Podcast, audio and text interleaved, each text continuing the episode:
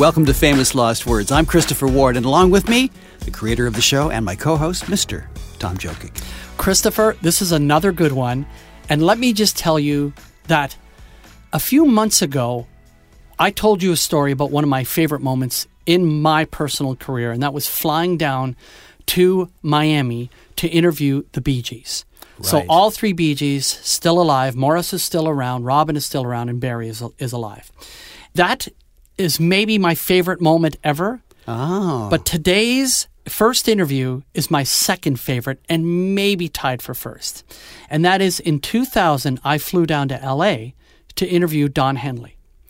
And I've been holding this interview back for so long. First of all, because it's incredibly long. And so I had to edit it down so that it could be, you know, we could put it in just to a couple segments well, here. Don is not known for his brevity. Oh dear. Well, what they told me. So they tell me, uh, Tom, you've got 40 minutes with Don Henley. I'm going, 40 minutes? Oh my God, I have to prepare like 50. You'll get one question well, in. that was, I, I prepared like 50 questions. Right. And we were 17 minutes in and he was still answering the first question, right? so I figure I am done. I'll tell you a little bit more about that when we get into the first segment in just a second. But that was really one of the highlights for me. Uh, my conversation with Don Henley from the year 2000 upon the release of the album Inside Job. So we'll talk about that. Right. And then we go to 1997, and it is prime time for Sarah McLachlan. So we'll talk about that. We have an excellent interview. We're almost going to play the whole interview for, for you because there's so much good stuff in it. Um, the interviewer, a guy named Lee Ackley, did an excellent job, and Sarah is in excellent form. She's so informative. She talks about songwriting, she talks about Lilith Fair. More on that in a few minutes. yeah, there's no need to edit Sarah McLachlan. No. She's so articulate. Yeah, she's excellent. It's a Yeah. great piece. So let's talk about Don Henley. Yes, sir. Oh, I love that song from 1989, 1990. Don Henley and the Heart of the Matter from a great album called The End of the Innocence. What a master songwriter. It huh? really is. And you, he's going to talk in great depth about his songwriting in this segment. So I flew down to LA in the year 2000, April of 2000, upon the release of his album Inside Job, which wasn't a big album for him.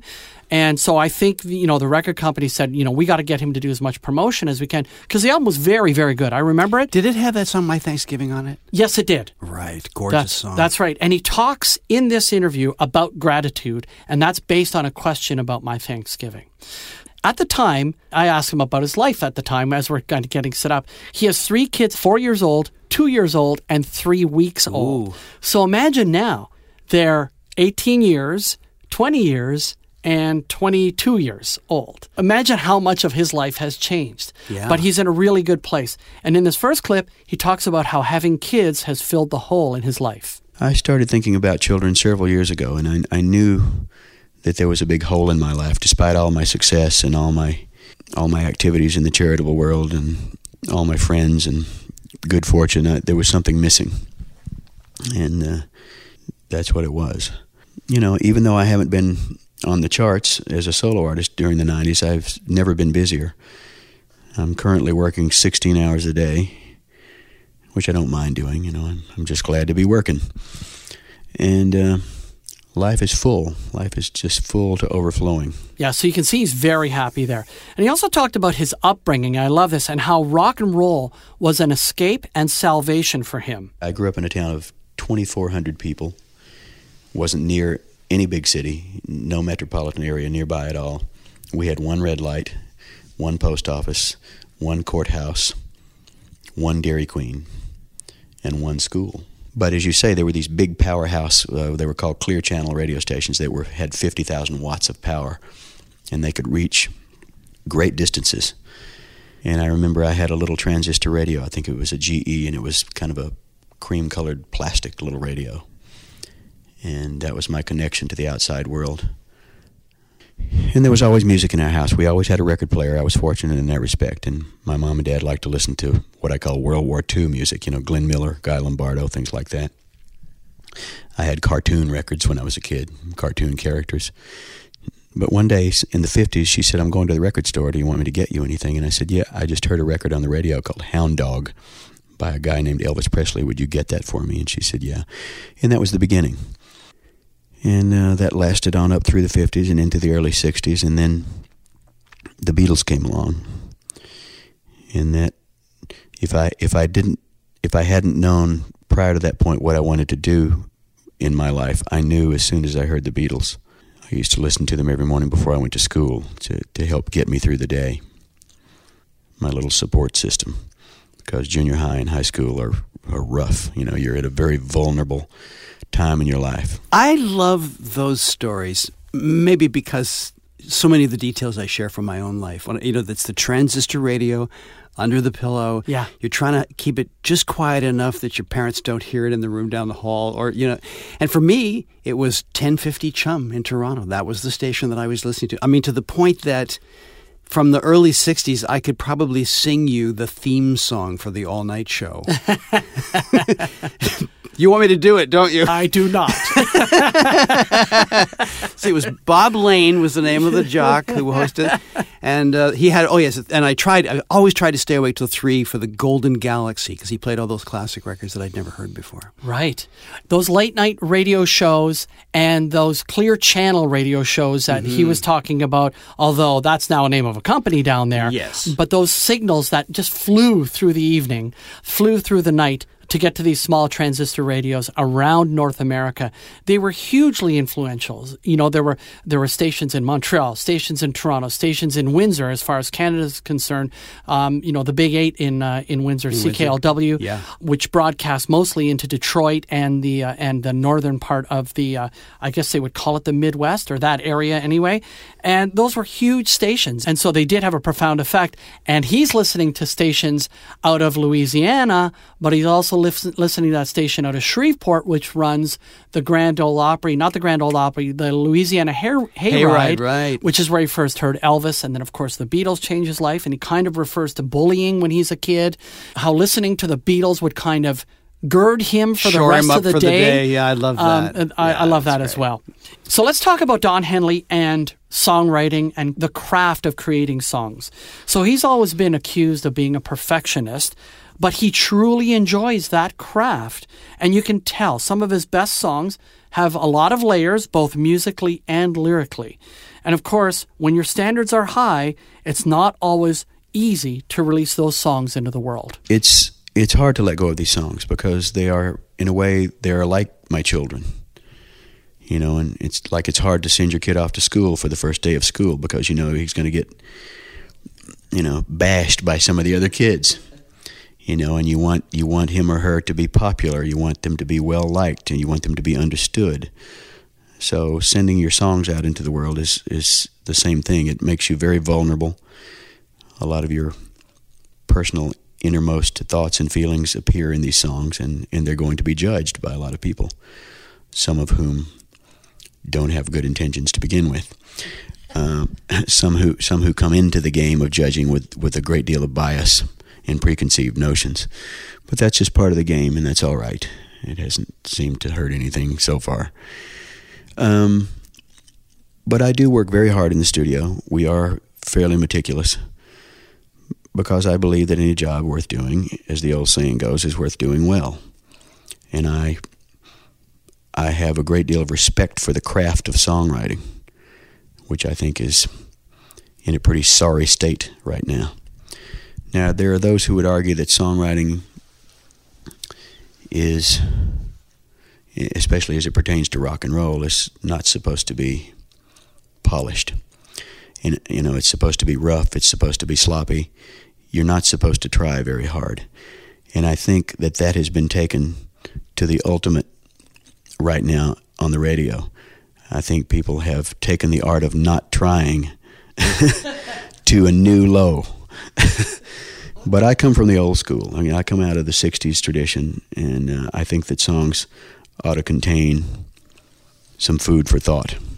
My goal is to make people think and to make them feel and to make them relate to one another, to make people feel like they are not alone in their thoughts, they are not alone in their feelings, and to create a sense of community through the music. Okay, so this is maybe an apocryphal tale, Tom, but I did run into a guy who was on hard times for a while and he worked as a courier.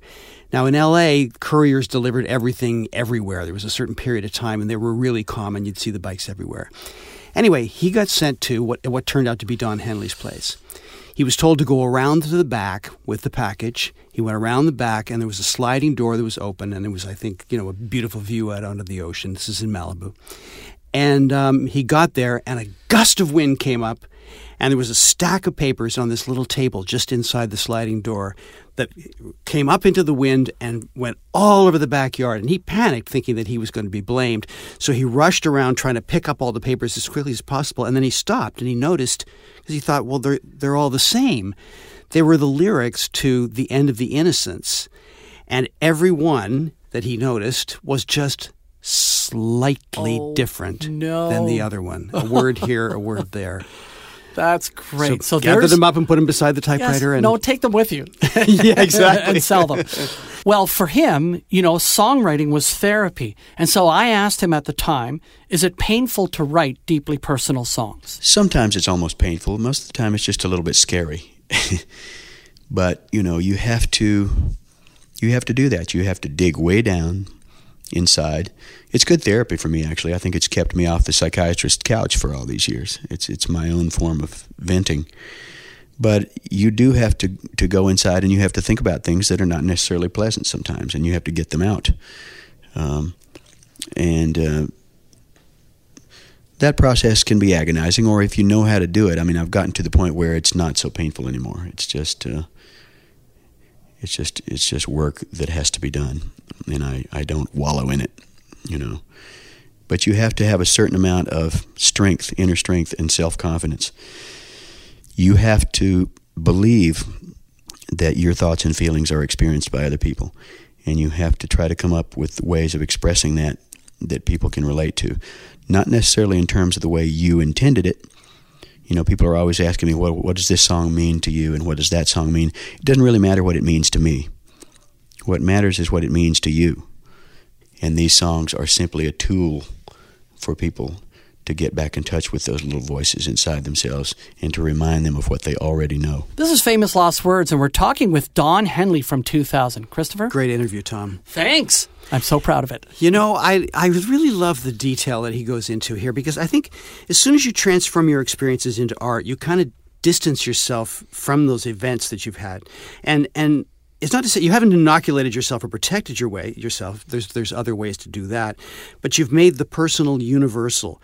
And and I think that's that's sort of the core of popular music and how writers get it all out onto the page and onto tape. You said that a few weeks ago when we were talking about Taylor Swift and her ability to take really specific detail and somehow the specificity of what she's saying makes it universal, which is kind mm-hmm. of a weird trick. Don Henley's New York Minute. Harry got up, all dressed in black, went down to the station, and he's never coming back.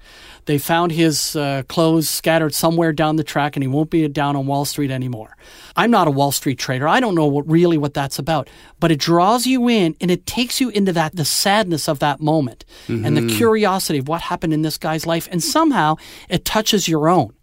And uh, and so it's true. Being specific but being personal can really touch other people. So back to the interview with Don Henley. I talked to him during a time of great contentment, and I mentioned that it seemed that he started to embrace the concept of forgiveness with the song Heart of the Matter. But I wrote Heart of the Matter when I was 42 years old. The passage of years is a good thing. It's a good thing. Experience is a great teacher. I've lived more than most, I think. And it's all been good, you know. It's even the even the bad things. That's what the song says, you know. I'm I'm grateful for all the things, the good, the bad, the ugly, because they all made me who I am and what I am today again, we, we sometimes forget what we know and we go back and we have to keep learning the same lesson. I mean, the, the universe will keep pounding you with the same lesson until you learn it. And you can sit around and go, oh, why me? And you can blame. I mean, we, we're so good these days at affixing blame to other things, anybody but ourselves, you know. And the universe will just keep hitting you over the head as long as you sit there and you're not getting it. But when you get it, you go, oh, maybe I'm doing something wrong maybe I have to make a change. Maybe it's not that thing over there, or that person over there, or this business, this job. Maybe it's not the system. Maybe it's not the government. Maybe I need to do something about this. Oh yeah, yeah. He's he's starting to get a little cranky there. Don't blame other people for your problems, right? You know that song, "Get Over It." Yeah, Get yeah. over it.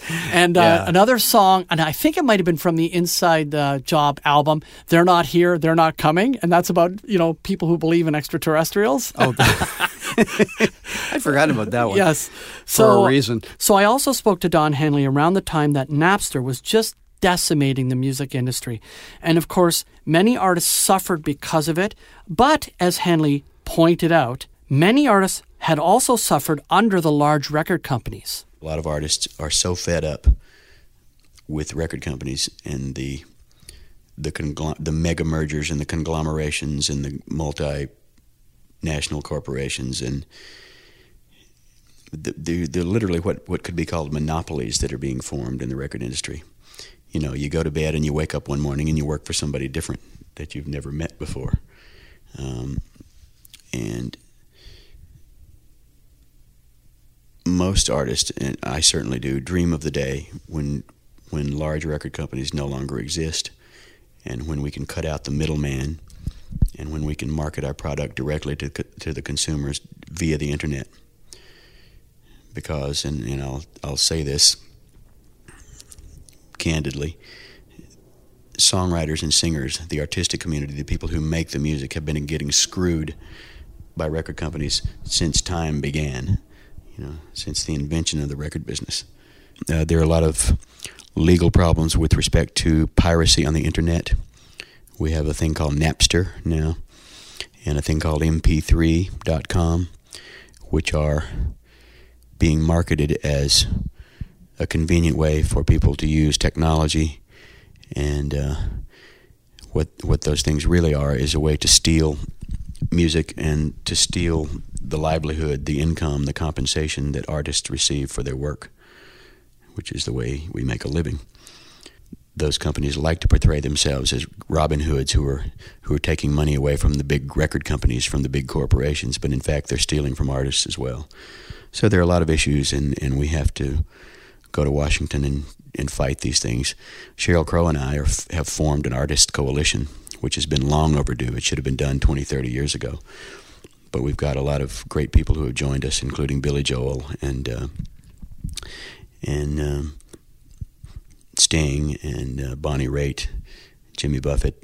Uh, I think you know Barbra Streisand's going to come along. I think um, a lot of, lot of people are, are signing up. Well, the creators of the world need the Don Henleys of the world because this interview predates streaming, of course, when mm-hmm. there's at least some revenue flowing to creators, but nothing like it once did. And artists, as he said, I mean, we're always the, I'll say we because I'm a songwriter, but artists, writers, creators, we're always the first to create and the last to get paid. That's our motto. Not by design, mind you. Yes. Um, and we're just not great organizers by nature. You know, we, we tend to think, we don't think collectively.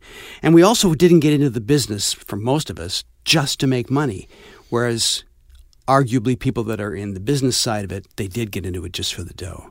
For sure. And it is interesting. There's a bunch of interesting things in that last clip. First, where he talks about all the artists that are still that are going to be teaming up with him to take on the record companies and to change the laws so that the artists can control uh, their own masters. Now, I don't know that law. I don't know how that all works. Did that ever happen? I think you have to get it into the original deal. And Okay. it's very, very unlikely, unless there's a huge bidding war for your services, that any label who's invested a ton of money into the creation of those masters and then the you know promotion of them is going to give them up too Right. easily. Right. Why would they? And the other thing he talked about is how he can't wait for the day when artists can market their music directly to the fans, hmm. where they don't need the record companies. And of course, you can do that now. Yeah. But the payoff is still minute for artists. So artists like Don Henley don't make money off new music anymore these days. They make money off the catalog, and more importantly, they make money off touring. Well, look to the extent that I mean the Eagles are a band that's clearly capable of this, but look to the extent that they took control of their own destiny when they made that last album and didn't even market it through uh, conventional retail outlets. and had sold how many copies? Like seven or eight million copies. Right. Is that the one where they went through uh, Walmart? Yeah. Yeah. So, six years before we spoke, the Eagles had reunited with their aptly titled Hell Freezes Over concert and reunion tour, and they toured fairly consistently after that. But when I spoke to him in 2000, Don Henley said he wasn't interested in touring as an oldies act. If we do tour again, I don't think anybody wants to tour again unless we have an album of new material. I don't. I don't think any of us think it's it's right or proper to keep beating the same material over and over again.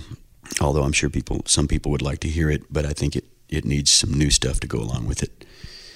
Uh, we we we've always said that we don't want to be one of these groups that keeps recycling and recycling and recycling old material. That's not a vital and respectable way to carry on. I don't think. Well, I saw the Hell Freezes Over tour, Uh-huh. and it was truly, truly brilliant. One of the most magical moments was when they sat down stage with just the acoustic guitars and played some of the greatest songs from that era mm-hmm. in this most simple of forms. Yeah. The last show I saw was at the Rogers Center, maybe 2010, 2011, with the Dixie Chicks opening, and it was more of an oldie show for me. Oh, really? Okay. Okay. So they'd kind of settled into being what he's saying in that clip they don't want to become. Yeah. Yeah. Interesting. Here they are, they're on tour, and they always have to play Hotel California and Life in the Fast Lane. And even though Don Henley's proud of those songs, he's also quite sick of them in the year 2000. I think Hotel California is better, is more interesting lyrically as far as you know the elements of lyrics are concerned, as far as metaphor and symbolism and all that sort of thing. I'm pretty tired of both of them, to tell you the truth. Um, in fact, I'm so tired of them that I have completely rearranged both of them, and we do uh, we do different versions of them now in the live in my live show. Um, I, I, no, I, I don't. Um, that was that was 20, 24 years ago. So I, that was a whole different life, a whole different lifetime. You know, and I'm proud of them, particularly Hotel California. I think it's a very good piece of songwriting, and people constantly question me about what it means, and I tell them I don't know it. Whatever it means to you is what it means. Um, you know, it's the same thematically as the end of the innocence. It's about shadow and light, about you know, about lose, loss of innocence. It's about uh, getting an education in the big bad world. Uh, it's about excess and decadence um, as it exists in America. But uh, we do a great ska version of Hotel California now with trombones and stuff. and we do a great hip hop version of Life in the Fast Lane, which I do on uh, VH1 Storytellers, which is coming up pretty soon here. So you have to have fun with these old songs. I mean, they get stale, you know. Uh, as as as proud as I might have, I, I might be of them, that you've got to keep it fresh because after 26 years, you know, you you get a little burnt out on these things. That's a great segment. I'm glad you asked that. Because it's, you know, you kind of weigh the moment. It's like, okay, do I ask something that is potentially embarrassing or uncomfortable or might get a, you know, an abrupt answer? And you just went for it. Well, for sure. And you know, at that point, I'm well into the interview. So Right. I'm probably 45 minutes into a 40 you minute got what you interview. need? Yes. And but but I know that I want to ask him about the Eagles, but I need to get him on my side, and I think I did. Um, the reason why you actually don't hear the actual clips of me asking the questions in this interview is because I'm off mic because we were producing a Right. we were producing a radio special on this album, and all we needed were his answers. We didn't need the questions because well, I was going to write, and I did write about it. And by the way, you know, I'm really happy to say that this particular interview won a couple of awards for me for uh, writing and pr- and producing. Oh. So so it's a really Belated congratulations, Thank you sir. very much. It was a, just a it was a really great moment for the radio station and for myself, but it doesn't touch being there in person and talking to Don Henley. So I get 40 minutes with Don Henley. 45 minutes in, the record company guy or his assistant leans in and says, Yeah, Don, we got to wrap this up. And Don Henley, I swear he says this. I can't find it anywhere on the tape, but I swear he says it because that's how I remember it. No, I'm going to need another 15 minutes with my friend Tom here. yes. So as we wrapped up, I did want to talk to him about the 70s, right? I said to him that the Eagles were accused of glorifying the excess of the 70s, but I didn't think that was actually fair. I thought they were actually reporting him. So I asked him, are the accusations of you glorifying the excesses of the 70s, are they fair? Sure. yeah. You know, we believe in first-hand reporting, and you can't report about anything that you don't participate in. So, well, I guess you can, but you know, we, we wanted first-hand knowledge. It was the '70s, you know. Every everybody was going nuts. You know, it was it was the it was the last gasp of the '60s. It was a generation which was very self-indulgent. But the song, you know, on a larger level, is about the excess of America, which is what we were talking about earlier the the excesses of Western culture in general, the excesses of American society, the mentality of too much is not enough. You know, they're never enough.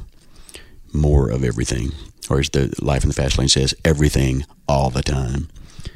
Um, there's a line in one of the Doors songs where Jim Morrison yells, "We want the world and we want it now." Um, so those songs reflected those those thoughts and those sentiments and I think they captured the times pretty well. I mean, people tend to confine them to California, but I think they captured the essence of the nation at large. At least I hope so.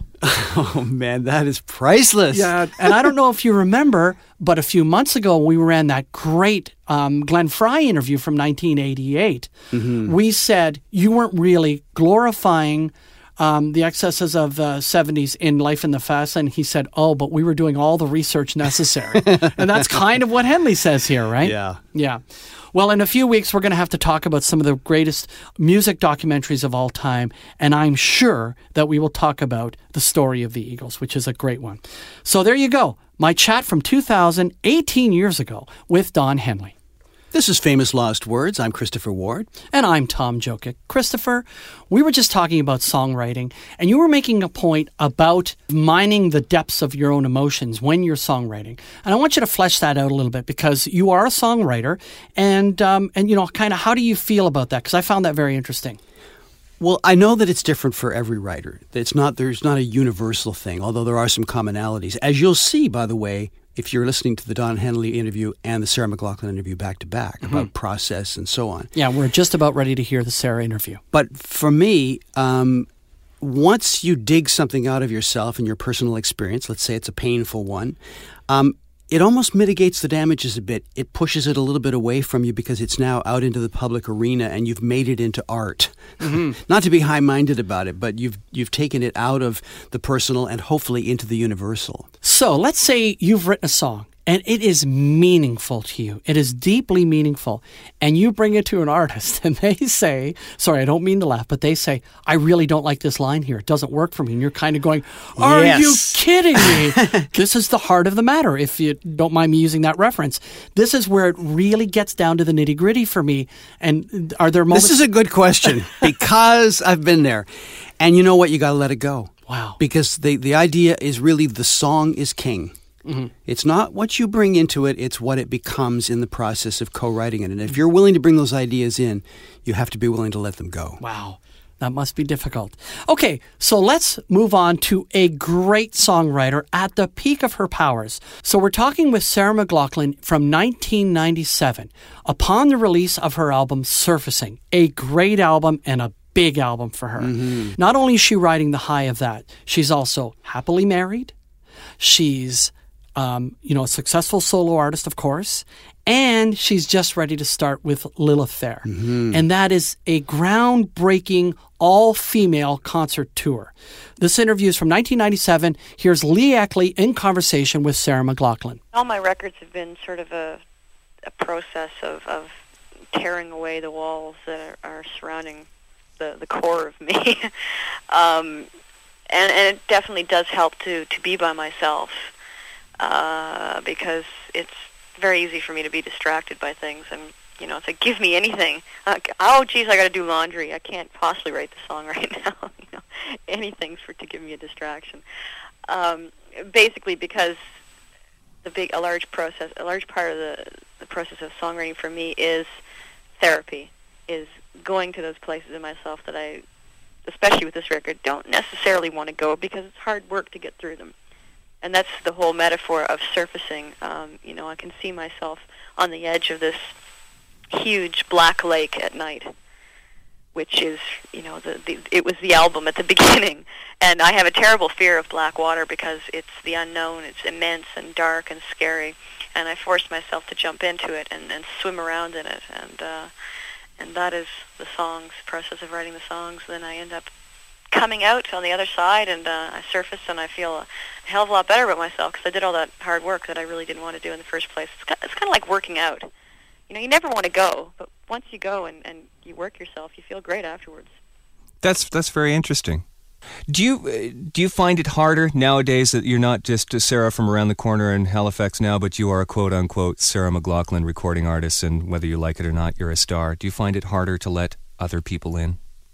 Uh, well, definitely. Yeah, there's. I've certainly built up a few walls of protection there, just because, uh, you know, I wasn't that popular as a young girl, so uh, for a while it was very uh, enjoyable to have all these people like me. But for what reasons? They liked me because maybe because they knew who I was, and but mostly people just liked me because I was a celebrity or whatever, you know. And and so I mean that's another reason for my my immediate new family. You know, I, I these people have been with me for the most part since long before I was famous. Was your song your friend when you were younger, when you felt maybe a little more isolated? With music, or Yeah. yeah, definitely. Mm-hmm. It was a great solace for me. Solace. no pun intended. To be yeah, to be able to play music and, and to, to escape into that was it was a beautiful world and it was the only place for a long time that I really felt comfortable. That I felt like, you know, it was a place I could go to where I, knew who I was and I knew what I was doing and, and I, I felt really good doing it. Did that transfer to the stage quite easily, or did you have to get over some butterflies? Not at all. I absolutely loved it. I took to it like a fish in water. Mm-hmm. The first gig I ever played when I was 17 um, was where actually the, the record company saw me and wanted to sign me. And I'll never forget that gig, not, not because of that, but just being on stage and having people love what I was doing. What a, the best drug in the world. You can't beat that, can you? No. There's just nothing like people applauding to you, especially when when the numbers grow. Yeah, Um, and just and just looking out in the audience and seeing people smiling or with their Mhm. eyes closed, just often that world that that gives them release and and gives them something. I mean, that's music is such a great gift in that way. You know, to be able to share with so many people something positive that you've you've gotten from your life, or even something negative. I mean, I they're all the same thing for me. And sharing a lot of yourself too. Yeah. Do you feel vulnerable sometimes? No, Good. Not really. It's, it's the only way I know how to do it. Everybody, I mean, so many people ask me that. You know, how can you be? How can you lay yourself so vulnerable? You know, how do you do that? And I don't. I don't tend to question it that much. It's the only way I know how to do it. Yeah. It's the only way that it, it feels right to do that. And, and at the same time, I, you know, I, I, I do. There are things I hold back. I mean, people often ask me, "What is that song about?" Because I write very personal songs. I say, "Well," and my retort will always be, "What is it about to you?" Because that's what's important. What you've gotten from it. You know, I'm not going to get into my per- private soap opera with somebody I don't know. It really has so much to do with people understanding how honest you are, and that's the connection you make. I think. Do you do you get that? Yeah, and I mean that's that's a lot of of what I love of other people's music and art too. Is is is that uh, that sense of uh, of trust and and of honesty that and, and that like I said that's the only way I know how to write. I can't I, I can't force a song in a direction for any certain reason. It's just I have to go where it asks me to go, and that involves a lot of trusting in myself and a lot of honesty. And you get support from your from your management and and musicians to to do this. I've been incredibly blessed with the people who I've surrounded myself with and who have um, worked with me. You know, from from basically from the beginning, Nettwerk Records gave me 100% creative control, not just on paper, but for real. Like they they let me flounder around and figure out my musical identity, and uh, gave me the money and time to do that, which is quite unheard of in the music industry. And then Arista stepped up to bat as well. They're my American label. They've been fantastic. They, you know, they they gave me the opportunity to uh, to prove myself by you know, just giving me the money to make the record and letting me make the record. I didn't even give them any demos. Wow. I don't have to demo for either company, which is pretty amazing. Yes, it is. Yes, it is. They don't want to mess with Sarah.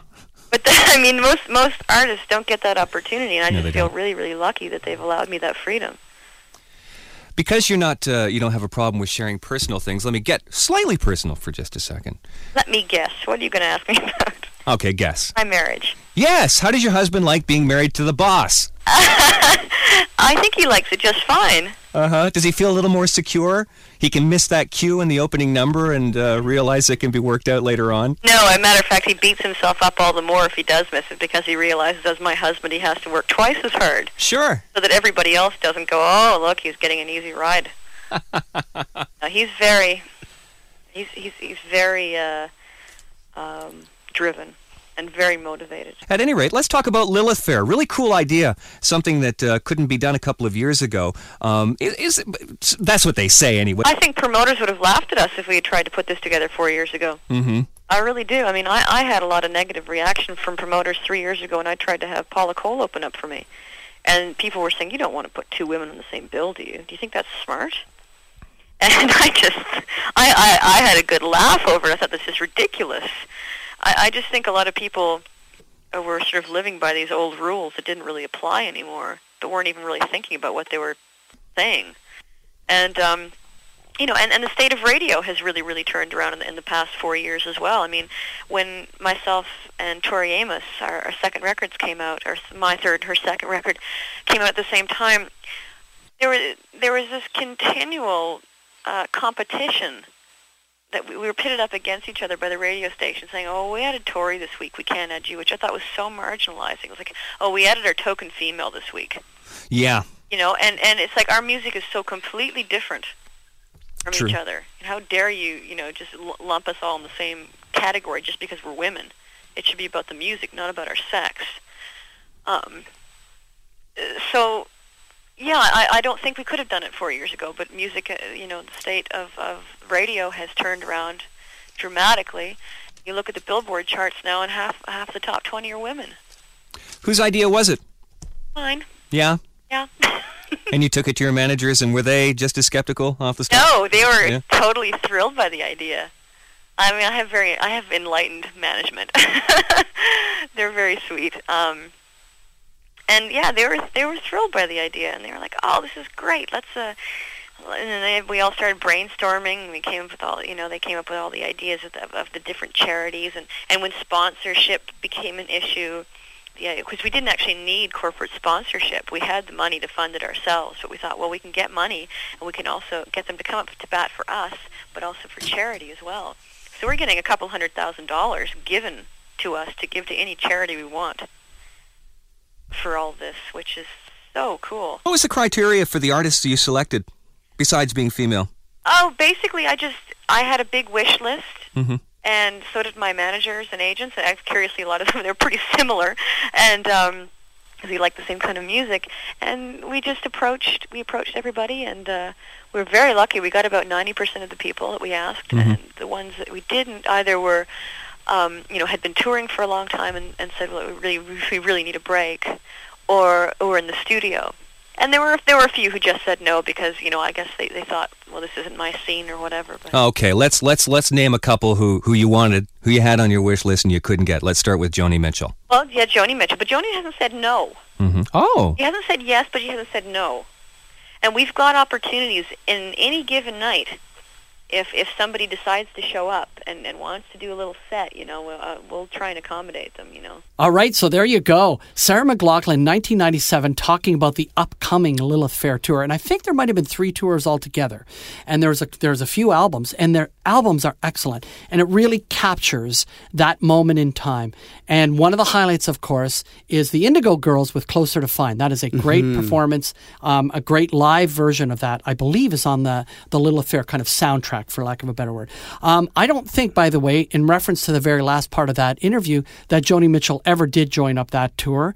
Not that I know of, anyway. So I don't cor- think so, Correct me if I'm wrong. Yeah, I don't think. You know so what I love is not only is that clearly a great moment for Sarah McLachlan creatively and you know suc successfully, you know having built a career over a number of albums, but as an entrepreneur. I I mean, she absolutely broke ground with that. It's Mm-hmm. easy to forget that fact.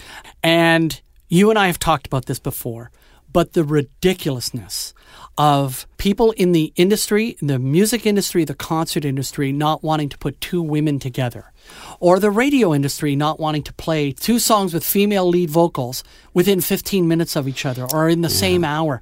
I swear to God that did happen. Thankfully, it's not even close to happening anymore. In fact, you know, women dominate uh, much of the pop charts. But partially, shall we say, thanks to Sarah. Thanks to Sarah, absolutely. Just her ridicule. She's so incredulous at the fact that when her and Tori Amos released that album at the same time, that people were saying, "Oh yeah, we've already a- added our token woman for the week," and her just her incredulousness for that reveals the absurdity of it. Yeah. I think she did knock down a few walls, and just a tremendous artist. And boy, you want to see someone who's happy on Twitter? You know how Twitter can be a cesspool for really negative people. Oh, yeah. One of the most zen and happy people on Twitter is Sarah McLachlan. So I highly recommend you follow her. You'll get your daily dose of happiness and sunshine.